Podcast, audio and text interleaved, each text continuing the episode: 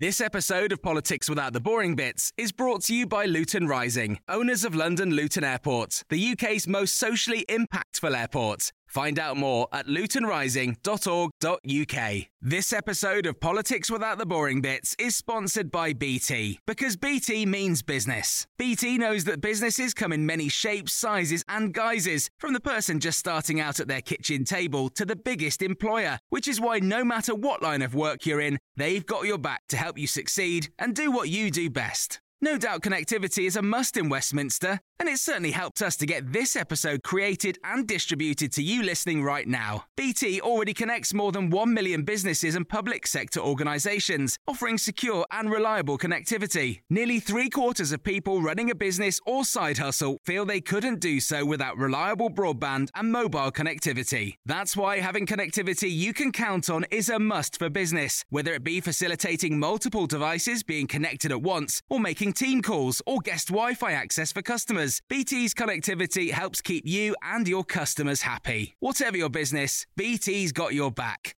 Search BT's got your back. This is the Red Box Podcast. I'm Matt Chorley, bringing the best of my Times Radio show. You can listen Monday to Friday, 10 till 1 on your DAB radio, on your smart speaker, or download the Times Radio app so you can take us with you wherever you go. Many thanks to the Stories of Our Times team yesterday for the bonus episode, but we're back in full effect today. Really, really fascinating conversation coming up as our big thing today. Rafael Behr has been a political journalist, I think, for even longer than me. But in the middle of all of the Brexit shenanigans, when the whole of politics seemed to be blowing up, he suffered a heart attack. He's now written a book on uh, the survivor's guide to uh, British politics, both uh, his own physical as well as mental health. Really fascinating chat coming up with him in just a moment. But first, as ever, on a Tuesday, it's time for this pair. In a world of politics without the boring bits, get ready for blockbuster debate on Times Radio. One is the wise voice of experience, the other, the young genius learning from the master. Together they are Finkelstein and Zeffman, Daniel Finkelstein and Henry Zeffman on Times Radio. Go on then, who wants to. What's this? What's this theme from? The black faces all round. No, the Sweeney. The Sweeneys, correct. Any idea about that, Henry? No, I've seen Sweeney Todd. No. Henry will then tell us that uh, that actually Dennis Waterman once endorsed the Liberal Democrats. Oh, Dennis Waterman. I'm a big fan of new tricks. There you go. Anyway, There we are. sorry, that's my Dennis Waterman. I think the Sweeney's like one of those things that everyone knows about, but nobody actually watched, or was much too young to watch. We were talking about this in the office earlier. Did you actually watch the? Mm. yeah, I'm actually 60, so yes. and uh, I did, but although it was at the leading edge, so I it was just slightly old. I remember sort of thinking it was slightly old for me. And then, uh, but you know, I sort of, I preferred Minder, or actually Minder, as I used to call it when I first saw the posters. Very good, very good. Right, uh, let's get on and focus uh, with uh, John Thaw and Dennis Waterman of the Times. Uh, like the big story. I mean, Henry's. We've got so many real scoops to get through this morning. Uh, let's start with this one and the fact he's still waiting. Wherever you go,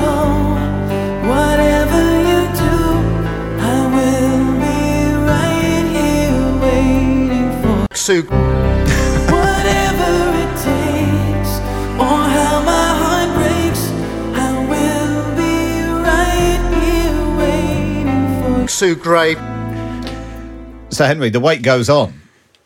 That's right. Um, Keir Starmer sacked his last chief of staff in October. Uh, it's now May, and um, could be up to a year more before Keir Starmer can have Sue Gray as his chief of staff. Um, what's happening today is distinct from the sort of moment of truth for Sue Gray and Keir Starmer, but is very important nevertheless. What we're going to get in Parliament later is Jeremy Quinn, a cabinet minister, announcing the outcome of a sort of internal civil service probe into whether Sue Gray broke the civil service code by secretly having job interviews with with Labour. Uh, to which the answer, to no one's surprise, is, is going to be yes. Crucially, that is going to form the basis of the government's submission to the Advisory Committee on Business of Note, uh, or rather a gardening leave period for Sue Gray to work before she can start as Keir Starmer's Chief of Staff. And we are told, we've reported, that the government is likely to ask for um, a gardening leave period of at least a year. Now, bear in mind that Keir Starmer wants Sue Gray to run his transition planning. Um, I think a break of that long is sufficiently long that Sue Gray would not actually be able to do the job that Keir Starmer has asked her to do. So where does that leave him? Well, I think it leaves him with two options. I think one is to say, and you know, he said to this point he will follow Acoba's recommendations. Um, I think he would have two options. One is to reverse on that and say, uh, and we can get into some of the debates around how the government's behaved over this, but he could say, look, ministers ignore Acoba all the time. You know, they let uh, people who have held sensitive jobs, be they ministerial jobs or Whitehall jobs, go and pick up um, jobs which could give uh, a new company commercial benefit within months. It is ridiculous for Sue Gray to be made to wait a matter of years just to spare the Conservatives blushes. That's an argument he could make, rightly or wrongly. Or he could say, yeah, okay, fair enough. Um, that's very annoying. Um, but, you know, I'm going to press ahead with a different chief of staff because, unlike the Conservatives, he might argue, uh, I always follow the rules and I said I'd stick by the recommendation and therefore I do. We should say, by the way, Acoba may well turn round and say to the government, you are being ridiculous. We exist to stop um, government knowledge being used for commercial benefit. We don't exist to stop government knowledge or government experience being used for the benefit of political parties. I remember watching a film with Winona Ryder when she's asked what the meaning of irony is, and I think she should have just used this because for, so obviously what's happening to Sue Gray is what Keir Starmer and Sue Gray would do to Sue Gray uh, if they were in charge. Um, but it's also not what the Conservatives would do to Sue Gray if they were in charge, as it were, uh, and Sue Gray was one of theirs. Um, so it's replete with irony. I, I would say a number of things. First of all, um, I don't think there's any political gain to be for the Conservative Party. Um, and given that I think it's quite likely the Labour Party will win the uh, e- election and you will need somebody to be in charge of transition, I think it's a bit of a shame if these rules end up ruling Sue Gray out. On the other hand, uh, I, I felt that it did damage the civil service for her to move in the way that she did. Uh, I I understood exactly why why she wanted it. I understood exactly why Keir Starmer wanted it, um, and I wasn't scandalised by it. But I do think it probably did damage the civil service, and at a at a sensitive moment, and was therefore not a great thing to happen.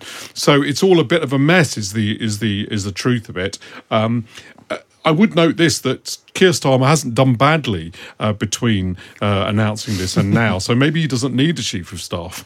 I mean, ironically, if he'd had the advice of Sue Gray to begin with, she could have advised on how better to handle this. Because it, it would have been better, really, wouldn't it, Henry, if he'd have just got another chief of staff and then appointed a cabinet secretary if he becomes prime minister. But as I understand it, Sue Gray, who has been the guardian of these rules for some time, um, was completely taken aback that these rules were invoked. She, it had not, I'm told, occurred to her that Acoba might be invoked.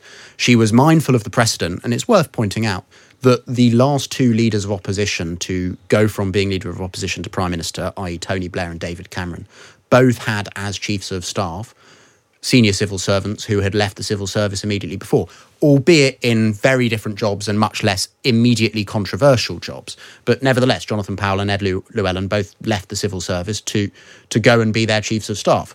Um, so that is why we get into um, what Oliver Wright wrote about in the Times uh, yesterday, which is this question of whether Simon Case, the cabinet secretary, is particularly uh, pushing this. Um, I think the quote given to Ollie was that was that uh, he's pushing a vendetta against Sue Gray, and it is what I mean. Look, I obviously can't can't um, adjudicate on that. It Is worth noting that, as we reported at the time, the reason Sue Gray decided she was done with Whitehall after more than 30 years, after joining straight from school, and she's still there at the age of 65, was because Kemi Badenoch wanted to make her permanent secretary at the Department for Business and Trade, and Simon Case blocked it. So I do think, and, and we know that Sue Gray was quite critical. Actually, I mean, the Johnsonites completely wrong. She wasn't that critical of Boris Johnson in the Partygate report. If anything, it, it went a bit soft on him, but she was very critical of Simon Case and the culture. Yeah, yeah. But So maybe Simon Case was right, though. Well, I mean, exactly. after all, she went to work, uh, having uh, applied for that job, then went to work for Keir Starmer in a way that may have broken the rules. So possibly he's right. So I would say this. You know, we've got there are other stories that sort of say Simon Case doesn't stick up for the civil service enough, and he's weak leadership and then uh, then there's this other story saying he's uh, you know overdoing it um, you know you can't really have both of those things I, I my feeling was that I, I respect you, Sue Gray, hugely. Everyone who's worked with her, I think, does. I understand entirely why Keir Starmer wanted her. I think it's probably good for the country. Gets Do that. I don't think the Tories will gain anything out of it, but it wasn't good for the civil service, which is the one thing that Simon Case is, um, you know, is charged with ensuring, um, you know, above the actual performance of the service doing things for the country is you know the independence of the civil service against politicians and it's reasonable that he um, should take a reasonably tough line on things Doesn't like it just speak to the fact that there is no trust anywhere in these relationships anymore between the usual channels of government and opposition, between the civil service and the government, but also the civil service and the opposition? I mean, Simon Case, cabinet secretary here, could be the cabinet secretary if Keir Starmer wins the election and you know walks through 10 Downing Street for the first time. And you know, I think after this, uh, especially if Keir Starmer walks through with Sue Gray, his new chief of staff. I mean, yeah, I, I, I mean, by the way, but you know, if Sue Gray does end up taking this job, Keir Starmer wants her to lead his access talks with government about what he would do in government. I mean, I can't see Sue Gray and Simon Case having Sitting around the table. genial discussions. So, you know, it may well be that it just doesn't work on that level. It's, it is a mess. Richard, just to add to the sense of mess, Rich has just been in touch saying, let's not forget Sue Gray was only involved with the Partygate report because Simon Case was found, it was himself found to be involved because he was he was Yeah. the one doing the investigation originally exclusive. and then had to recuse himself. Well, Partygate who i- i- is is relevant, obviously, because it enhances her profile, but it isn't it isn't directly relevant to this. Yeah. I, I think, on the whole, there probably should be um, a, some sort of gap between people, whether it has been in the past or not, between somebody working in the civil service and somebody working for um, the the uh, the leader of the opposition, particularly when they've been in charge of propriety and ethics, and therefore are in you know have knowledge of a lot of things inside government. Um, but I, I I can't escape the sort of somewhat uncomfortable feeling that for the government um, they're they're trying to create a political issue out of something that will have be of no interest to anybody whatsoever in the country um, and it will not create you know all it'll do is be an inconvenience to all the individuals involved undermine their relationships I suspect in the end Is there any evidence that Gray would be any good at this job, or is it just really a bit of a celebrity appointment in and of itself? Because you know, and actually, it's very late in the day to not even have your chief of staff. Given that you know, you know, when you talk about David Cameron and Tony Blair, they had very tight, loyal, committed teams by this point. A year or so. Ed Llewellyn, by the way, had for years been a polit- you know he worked in the Conservative Research Department Yeah. with David Cameron. That's why he appointed him, and uh, um, he was very political to his fingertips. I think Jonathan Powell was too. So the question with Sue Gray is, you know, what is her political uh, touch like? Because that is, you know, Dan Rosenfeld, whom I thought really highly of, who ended up working for Boris Johnson. Let's take to one side: if you work for Boris Johnson, it always ends in tears, whoever you are, however good you are. But he, he Dan Rosenfeld was very good, but you know, even the perception that people had that he might not know the politics was difficult. When you're the chief of staff, you're dealing with a lot of party issues, a lot of MP issues. You know, people have got to be prepared to or call John, Jonathan Powell. You know, Gordon Brown used to didn't talk to him for years, walked straight past his desk, even though his desk was right outside Tony Blair's office. Uh, it's it's you've got to be able to do. And the question whether she can handle that, I, I don't think I'm in.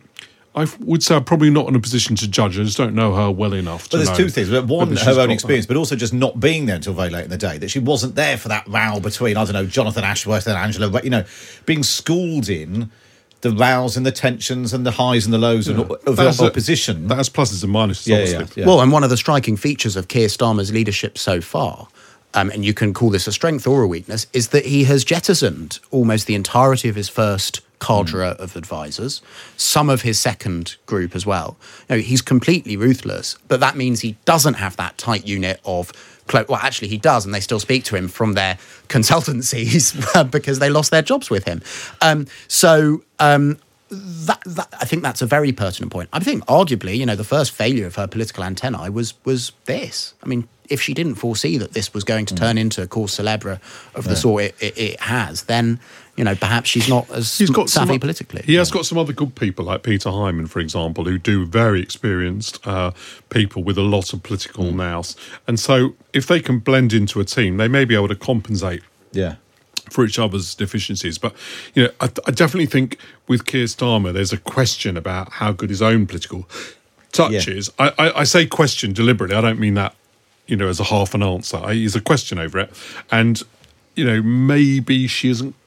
She repeats some of his uh, assets, uh, but also repeats some of it, his flaws. It's difficult to tell like that. Well, I remember when it was when it first came out that he was looking for a senior civil servant or a former senior civil servant. Shadow cabinet minister despairingly saying to me, "We've already got a senior civil servant as our leader. We don't need one as the chief of staff." So we've talked all about Simon Case and the Tories and Sue Gray and all of that, but Keir Starmer's got uh, other problems, as Henry revealed in the Times today. He's dropping one of his last pledges uh, that survived from his leadership bid uh, when he first became leader. What, th- three years ago? Uh, this was Keir Starmer on uh, the BBC's Today programme. This time talking about tuition fees. Well, uh, I think we are going to set out a fairer solution. And Justin, so you But, know, but, but it won't be the it won't be the abandoning of tuition fees, will it? Well, we are likely to move on from that um, commitment Right. because we do find ourselves in a different financial situation. But I, I, I don't want that to be read as us accepting for a moment that the current system is fair. Uh, There's a bit of that, Henry. Uh, explain what's going on in uh, in this discussion about tuition fees. It was one of the big pledges, most eye-catching, popular pledges of, of Jeremy Corbyn's efforts in two elections. It was, but crucially, it was also one of the 10 pledges that Keir Starmer made in his leadership election in 2020. I think, you know, I think you can give a new leader uh, an enormous amount of leeway in terms of jettisoning previous leaders' general election manifestos, but I think their own leadership manifesto, uh, it becomes a bit trickier. I mean, Starmer has already ditched uh, others of the pledges. And look, we can see very clearly what's going on here. He calculated that uh, in order to win the leadership, he had to run from uh, the soft left of the party, i.e., a bit to the right of Jeremy Corbyn, but not too much to the right of Jeremy Corbyn, given where the party membership was then. And he then, in office, was determined to change the Labour Party and, you know, more crudely, move it towards the centre.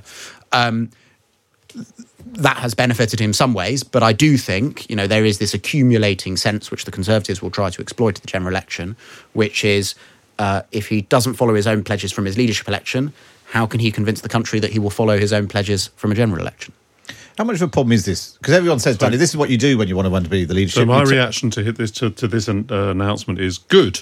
Every time someone decides to abandon a position, I think foolish and unrealistic, move closer to a position, i.e., mine, um, which I regard as more uh, realistic and better. I congratulate them on the move, um, and that's my first reaction. Uh, undoubtedly, uh, it does raise questions about how much you can trust his move. It just does. Um, you know, throughout his entire political career, Keir Starmer has been somewhat slightly to the left of every other leader, and then slightly to the right of Jeremy Corbyn because Jeremy Corbyn was so on the left. He has shifted his position entirely during the period of his leadership. I welcome that wholly.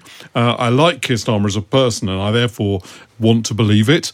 But there's no question that his career of saying different things does raise a question over how authentic this move is. However, let's give him the benefit of it being authentic. It's a good thing that he's not promising to do something that I think would be very difficult to do realistically would cost too much money, isn't the right place to spend all that money if you were going to do it, um, and would, in my view, probably achieve the opposite in terms of access to universities that he proposes. So if he's going to come up with something better, he'll have me saying, well done. And actually, the lessons of history, like if you look at David Cameron when he promised to leave the EPP, the the European People's Party, and the, he- you know he made that promise during a leadership election. He didn't really believe in it, and he was stuck with it after. Yeah, so one of the problems in politics are politicians doing what they said they would, right? um, and um, uh, having run the uh, policy office of the leader of the opposition uh, for a period, and I know that we had fewer people working that than the government had working on carpet regulation.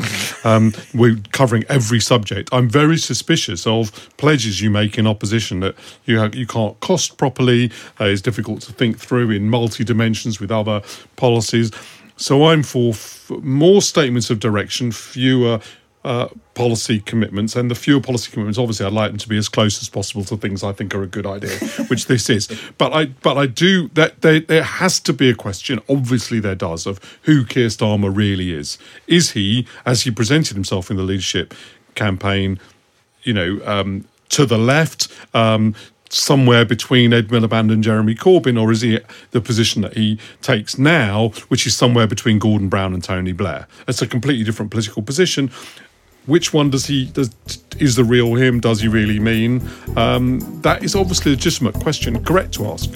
Daniel Finkelstein and Henry Zeffman. Of course, you can read the stories we were discussing, mostly Henry's stories. Just hit the link in the podcast description and get yourself a Times subscription. Go to thetimes.co.uk forward slash Times Redbox. Up next, Rafael Behr's Guide to Surviving Politics.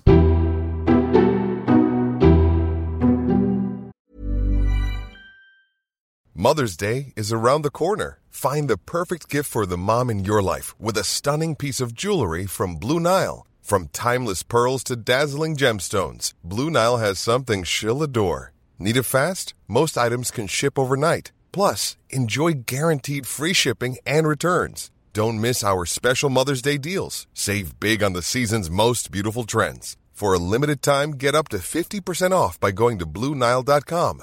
That's Blue BlueNile.com.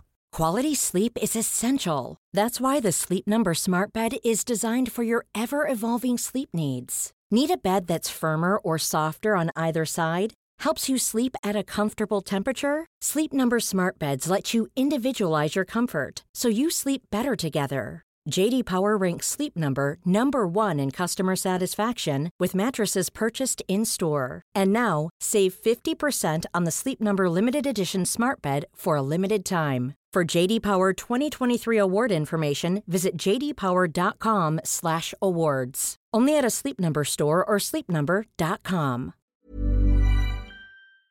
This episode of Politics Without the Boring Bits is brought to you by Luton Rising, owners of London Luton Airport, the UK's most socially impactful airport. Find out more at lutonrising.org.uk. You're listening to the Redbox podcast now. It's time for this. The Big Thing on Times Radio.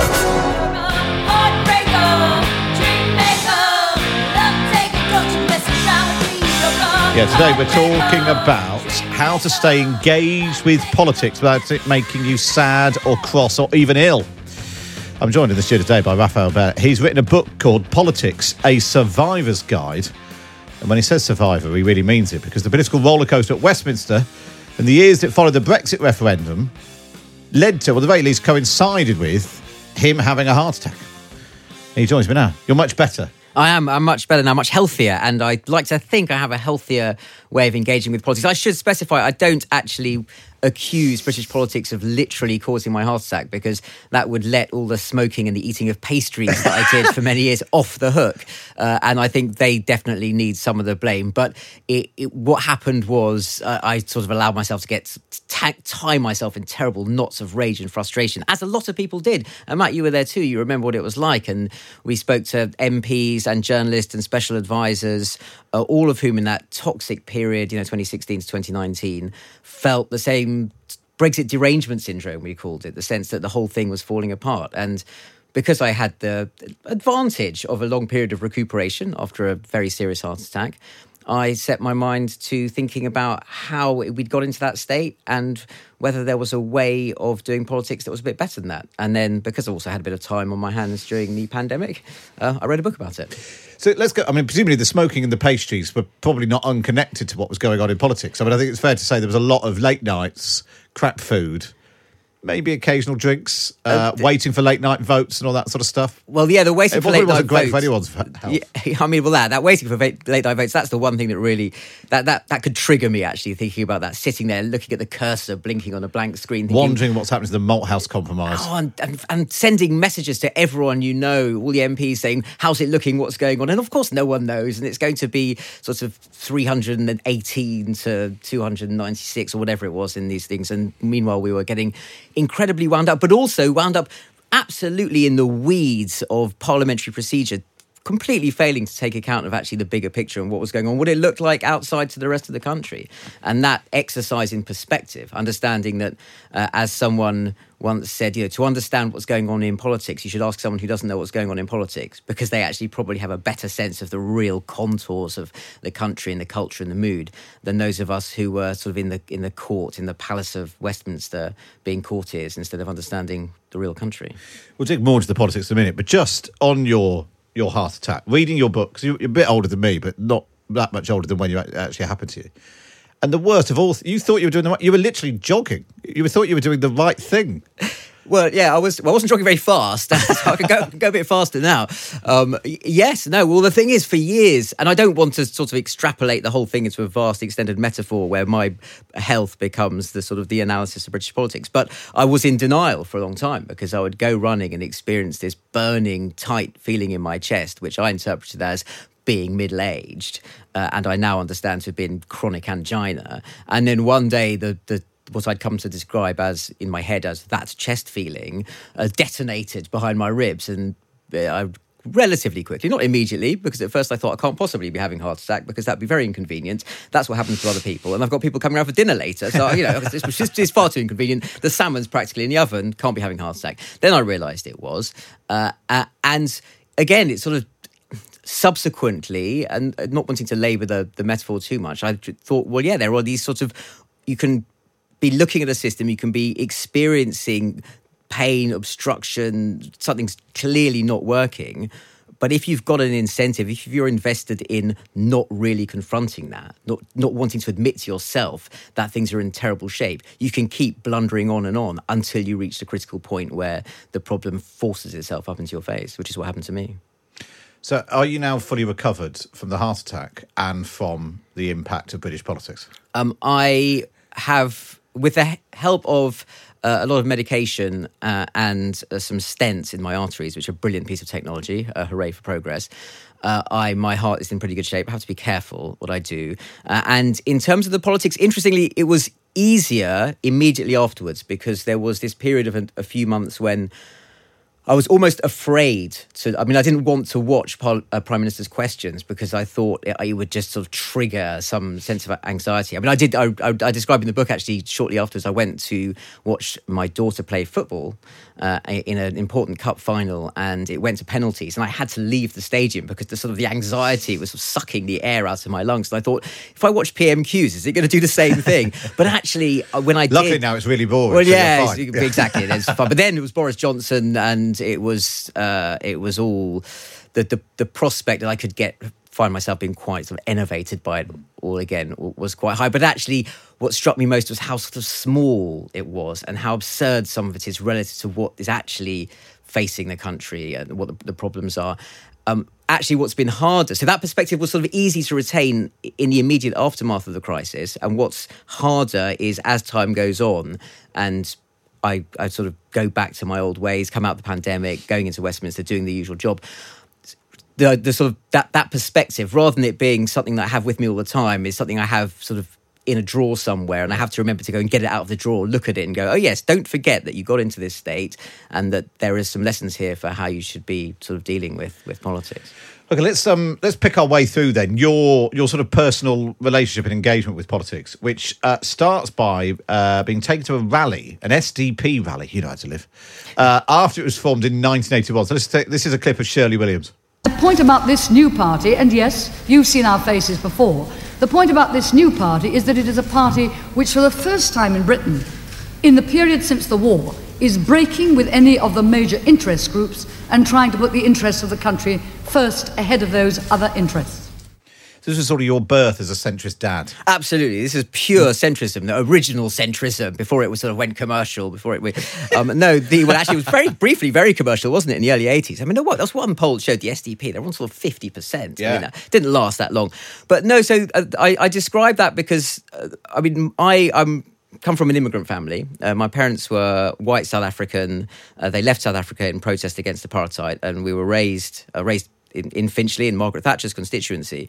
Um, but really, like a lot of first generation immigrants, uh, our understanding, my understanding of politics was all to do with things that were happening thousands of miles away. My, you know, when, when the news came on, we wouldn't pay that much attention to British politics. But if it was about South Africa, the state of emergency, uh, the volume would go up. We'd be told to shut up and pay attention. So my I said, well, so my, my political compass was all skewed. I didn't really know much about what was going on in Britain. And then, for reasons I'm still not quite clear, I think, you know, my dad in particular, just in despair at what happened to, to Labour. I mean, the Labour Party was anti-apartheid, so that was sort of where we, our natural orientation would be. But but also the capture of Labour by the militant tendency uh, and the, the sort of hard left. Uh, had put off my sort of middle class parents who didn't want any trouble, uh, and It's really gonna su- interesting that because that, I think that seems to be a, ch- like a, a thread that runs through a lot of regardless of where they come from, people who've fled somewhere, coming to the UK, sort of getting repelled by extremes from both sides. Yeah, I sort of think- wanting a, a more sort of centrist, quieter life. Yeah, I think certainly if you have. I mean, I, I, I wouldn't aggrandize our situation to describe us as refugees, although a generation back, because my grandparents uh, left uh, Lithuania, they fled pogroms and you know, left when, on one side, uh, left a little bit later to get away from the Nazis. Um, so they, they, I think they definitely count as refugees. But that feeds this family mythology of you know, starting a new life somewhere and you, you basically don't want any trouble. Uh, you, you want to sort of be, you want politics that leaves you alone.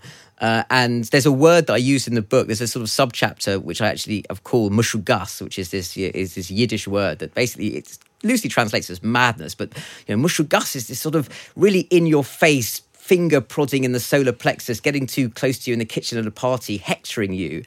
That kind of politics. And and I think it's, uh, they're particularly in the age of social media. Uh, and you know when we had that immense polarization, that very toxic um, thing that has settled down a bit now, but is still there.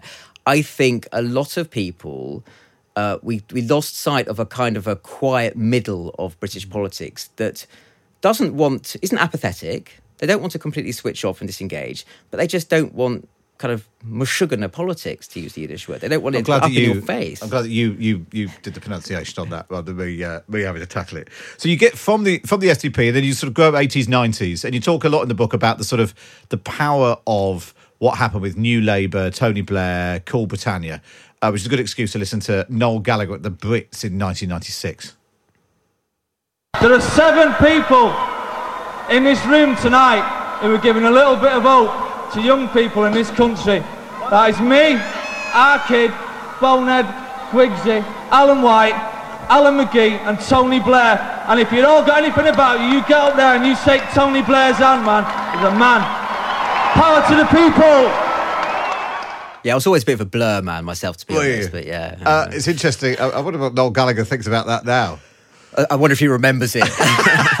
I'm gonna, I'm gonna guess maybe, maybe his recollection might be a bit hazy Might for be a bit reasons hazy that, that, probably that maybe his cardiologist would warn him about now. So, so tell us then about uh, aside from the, the let's not get bogged down in Blair and Blur, uh, Blur and um, Blur and Oasis. That's an entirely different conversation. Um, the, the power of that that new Labour moment and the fact it still hangs over politics now.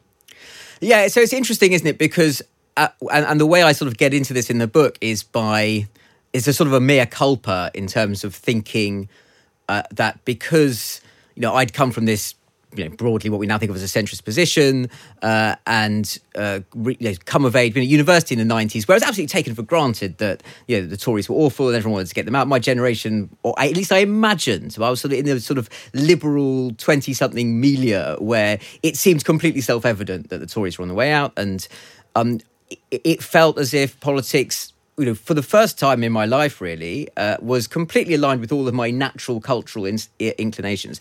And in the bigger picture, you have this situation: the Cold War's ended, uh, so uh, the economy is growing. Uh, there's what they call a sort of peace dividend. So there's budget available. You know, you can take it away from the defence budget basically and spend it on all sorts of other nice things. Uh, the, the sort of globalization is really ramping up into its pomp, and looking back, I mean, it was a tremendous time to have been young. I was in London, Cool Britannia. It was there, might be better times to have had, you know, be single with some money in your pocket, an okay job, be able to afford to rent somewhere in central London and have a whale of a time. But I can't really think what they might have been historically. I mean, an, and I thought that was normal. And I think a lot of people did, and, and thought that this is now that politics is now sort of solved. Uh, and that engendered a, a, a, huge complacency about where the normal and natural parameters of of decent political discourse are, and and what we could expect politics to generally feel like for a long time. And it was only really, or a couple of things that sort of shook me out of that. One was going and living abroad as a foreign correspondent and seeing a very different perspective on, on politics. as in Moscow uh, and other parts of Eastern Europe. Uh, and then the other one, you know, a realization that came far too late was going back to what we were saying a moment ago about sort of 2016, 17, 18, 19, realizing that actually I'd had my back turned to you know what was actually going on in a lot of the country and what a lot of people really felt was going on in politics and what they really thought of the people that I thought were sort of decent public servants just getting on with governing the country. That does bring us on to. I mean, obviously, the new Labour years ultimately ended with the uh, with the financial crash, which probably then you know you can follow the thread right through then to the EU referendum in 2016, and this is Theresa May speaking after she became uh, prime minister, at her first Tory conference in 2016. Today, too many people in positions of power behave as though they have more in common with international elites than with the people down the road, the people they employ, the people they pass on the street. But if you believe you're a citizen of the world, you're a citizen of nowhere. You don't understand what the very word citizenship means. You slightly winced then when she said "citizen of nowhere." I did. I winced, and I remember watching that speech. I was in Birmingham, and I winced at the time. And one of the reasons I winced then and still do is because immediately when I heard "citizen of nowhere," the image that the, the, the sort of the, the phrase, the concept that came into my mind uh, was rootless cosmopolitan uh, and also globalist, and and these are essentially uh, though these are anti-Semitic sort of code words that they have go back through history. You know, rootless cosmopolitan was the term that Stalin used to describe Jews who sort of couldn't be trusted because they were disloyal to the Soviet project.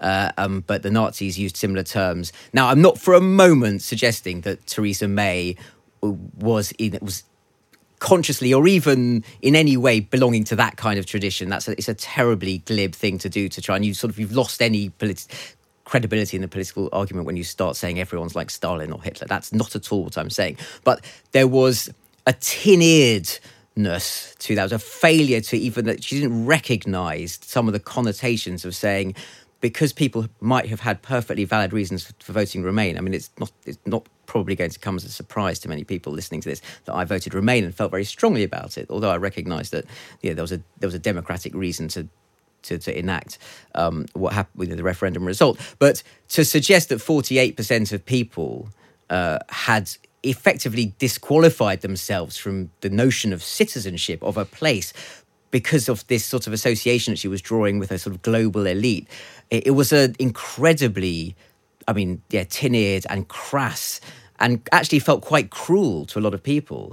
And it's interesting. I had a. I remember saying to before that speech that summer, I had a conversation with someone in Number Ten, uh, an advisor to Theresa May, saying that you know, sort of leave one. I get it, um, but there's a lot of bad blood out there, and there's a lot of people, and they're getting told to sort of get back where they came, where you come from. They're getting sort of racist abuse in the street. There's a feeling that a sort a tacit license has been issued to a lot of people to say things, uh, na- very nationalistic, racist things that that they feel they've got permission to say in the way they didn't before the 23rd of June. And it wouldn't necessarily hurt if the Prime Minister called that out a little bit and you could bring some people together if you do that. And it's as if you know yes you've, you've marched we're marching out the eu but there's a feeling that someone's sort of trodden on something on their way in and you maybe everyone just sniff their shoes a little bit and check you're not dragging some slightly unpleasant politics along with this.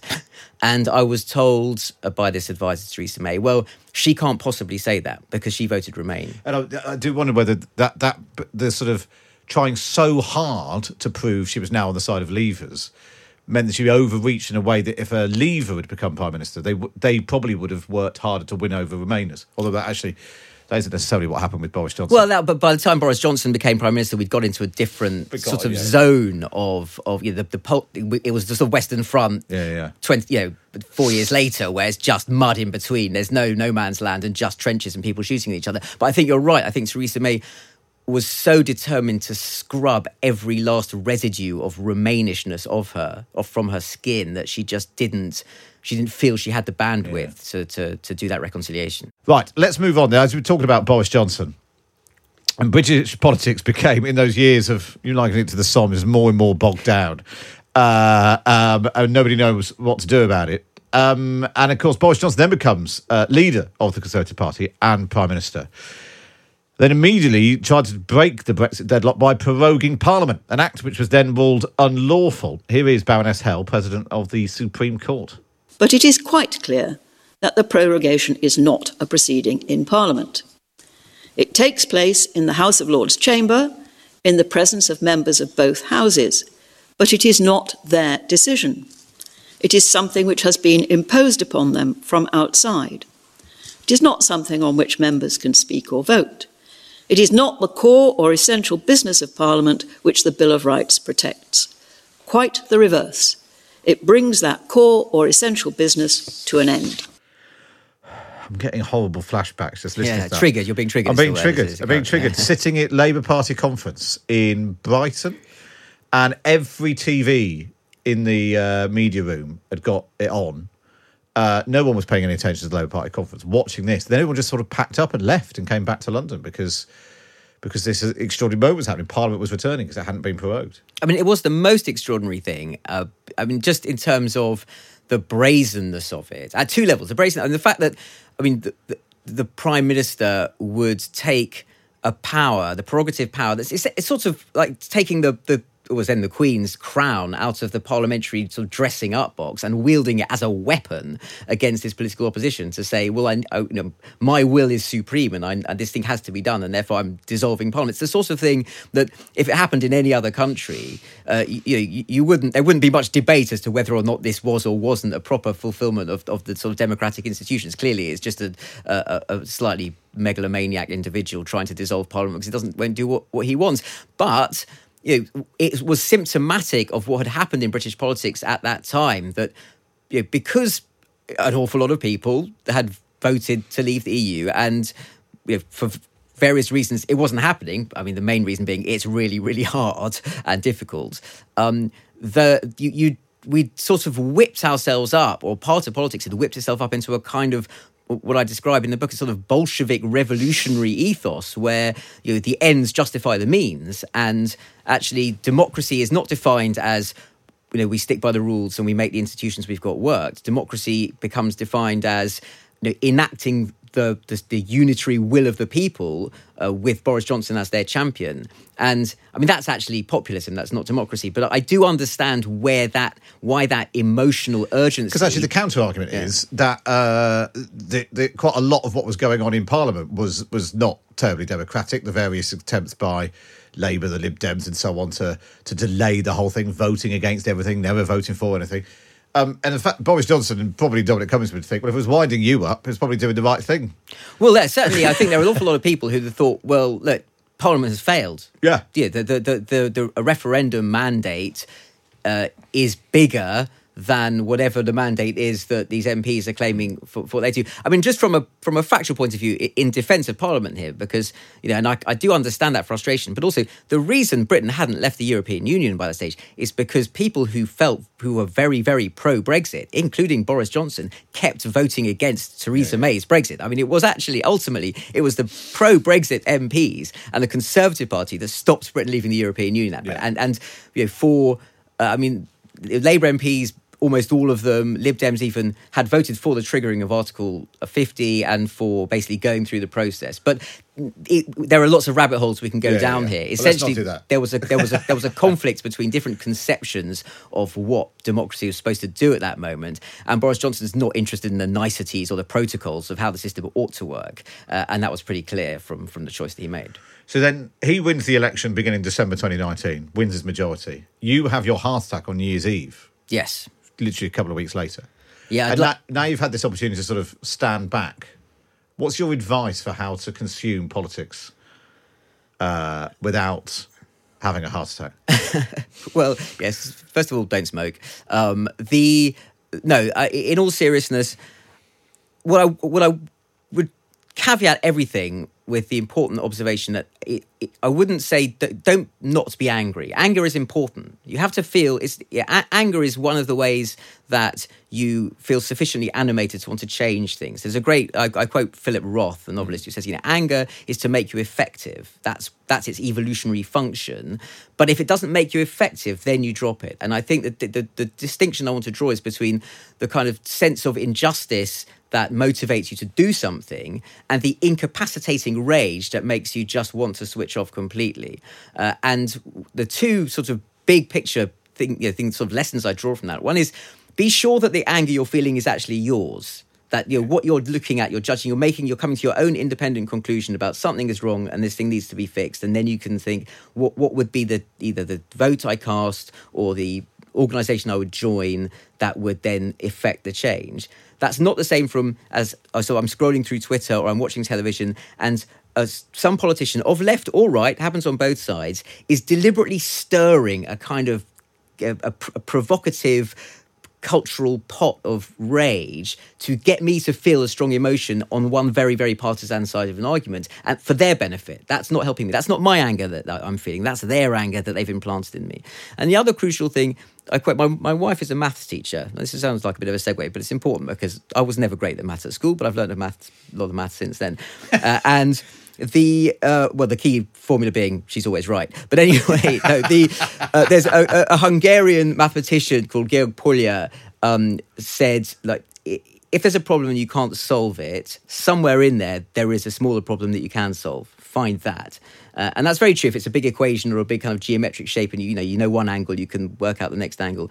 And I think that's true of politics. If you look at the whole thing, it's so overwhelming. You think this is just a great big mess. We're absolutely screwed, for want of a better word.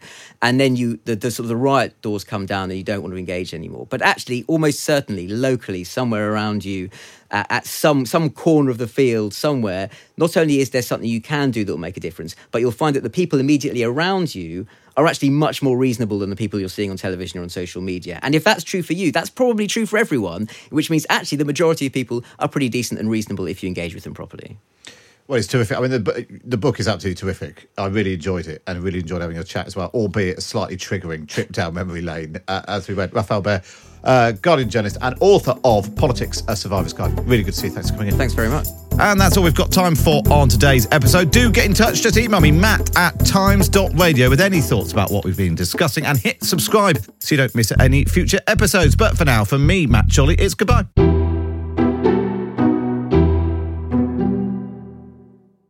This episode of Politics Without the Boring Bits is brought to you by Luton Rising, owners of London Luton Airport, the UK's most socially impactful airport. Find out more at lutonrising.org.uk.